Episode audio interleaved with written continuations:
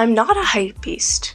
No, sadly you won't catch me in fresh Chicago's or some Comme des Garçons Converse, but I still love sneakers. Yes, believe it or not, there is much more to being a sneakerhead than a massive cult following. Originally, I was drawn to sneakers on my Europe trip. I packed a small bag and an even smaller array of clothes, and felt that I could only wear my white shirt and cargo shorts so many times.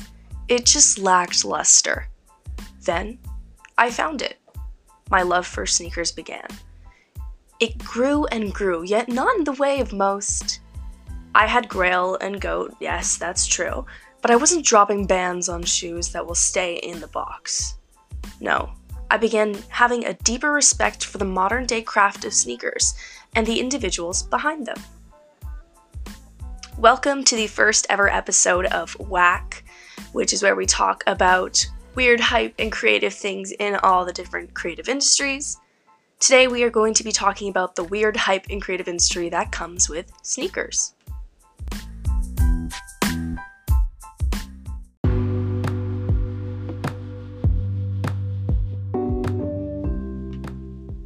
So, what is a sneaker essentially?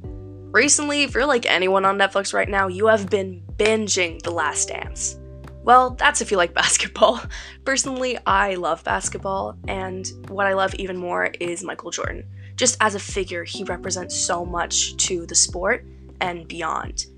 And it's interesting to learn throughout the episodes how the Air Jordan started when he wasn't so big and then took over not only the sneaker game, but the sport itself. But let's trace back a little bit.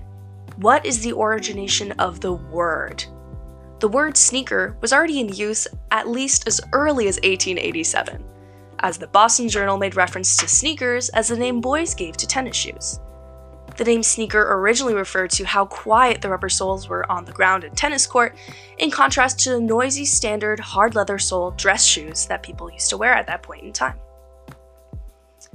We know many sneaker brands like Nike and Adidas. And Adidas is actually named after Adi Dassler, the man who created the sneaker brand after himself. This brand became the most popular athletic shoe in the world. But don't take it wrong, sneakers actually started for the elite. Goodyear invented the heat withstanding rubber sole as an application. Smith writes that the first rubber soled sneaker was made in the 1860s for croquet and tennis because of its flexible sole. This turned into a huge craze among the elite men and women who created a market for fashionable and functional sports shoes. As most people took to spending their leisure time playing sports, it became clear that this dress shoe that they usually wore would simply not hold up in the daily wear and tear that a rubber sole could take on.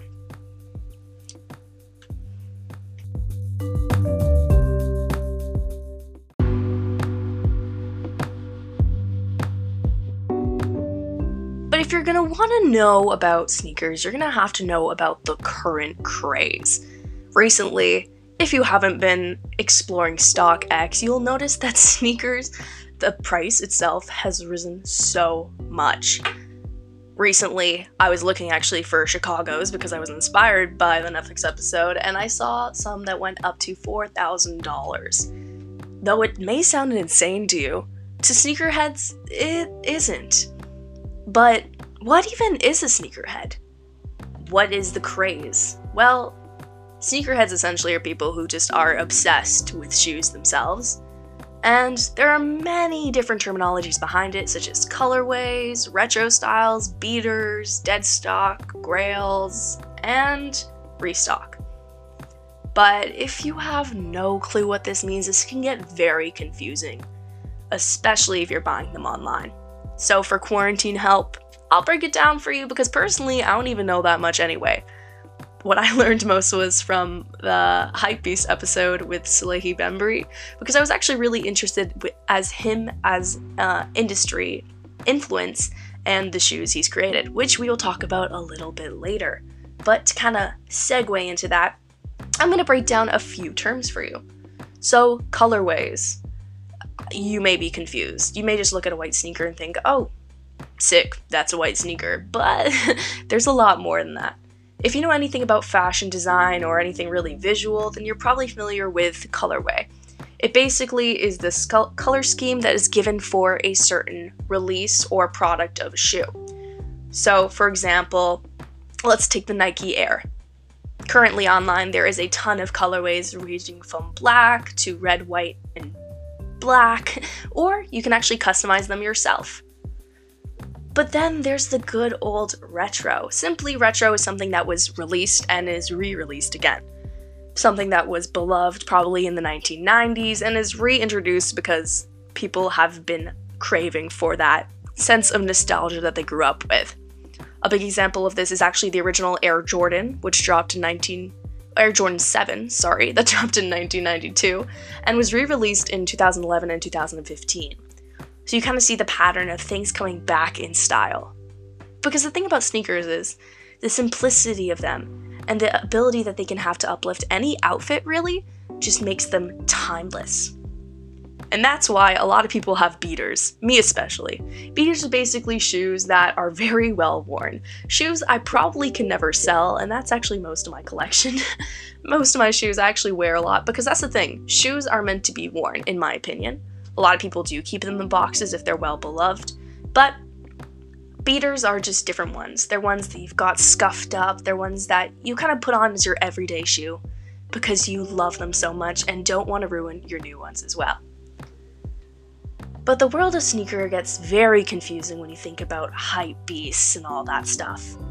With the introduction of Yeezy, it came a whole different series of hype beasts in general if you have friends who wear specifically elite shoes and expensive shoes and they all want to wear all um, Louis Vuitton, then they probably are hype beasts themselves.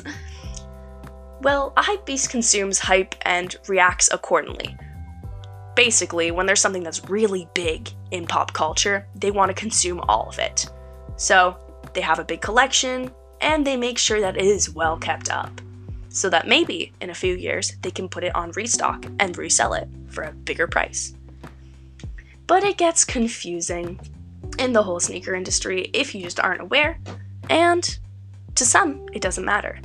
But the thing is, the most important thing is the ability it has to expand beyond sneakers itself and turn into a whole other lifestyle, which recently with the incorporation of hypebeasts, is more of a luxurious tone in the industry.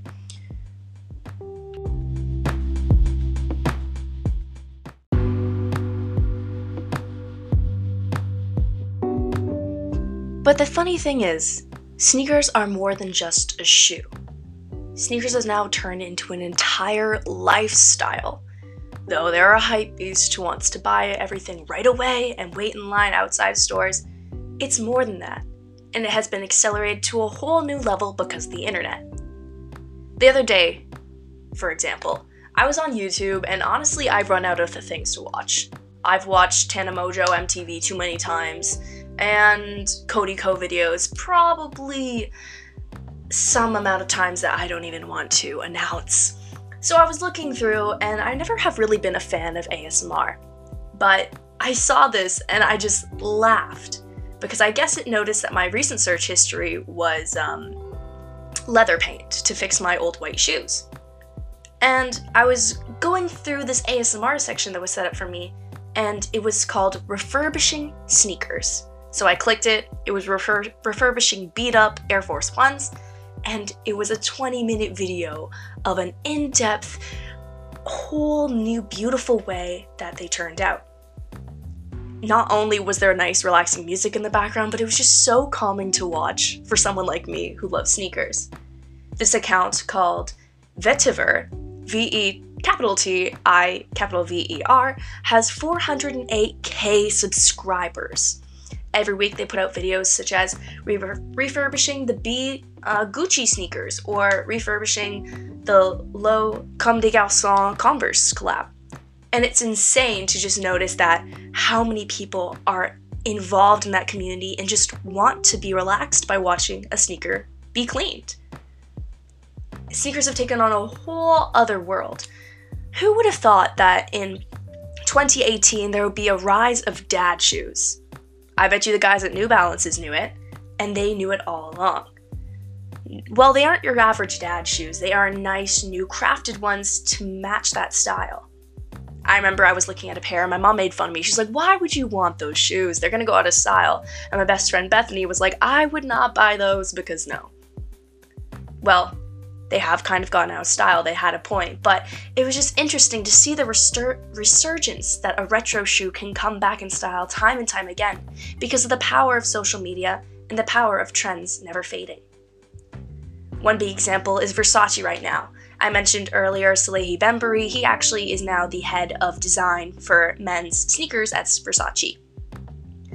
Not only is this a luxury company, but they've introduced things from streetwear, such as Gore Tex, and even made it a whole luxury twist with a molded version of the Versace bust in the heel. The amount of precision and creative drive that comes behind that is astounding to me.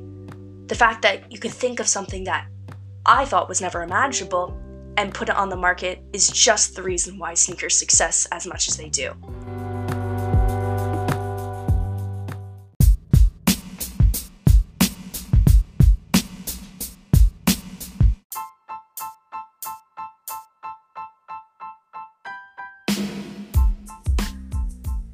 Next time you walk into a sneaker store, you may see some person just staring at a shoe for a long amount of time.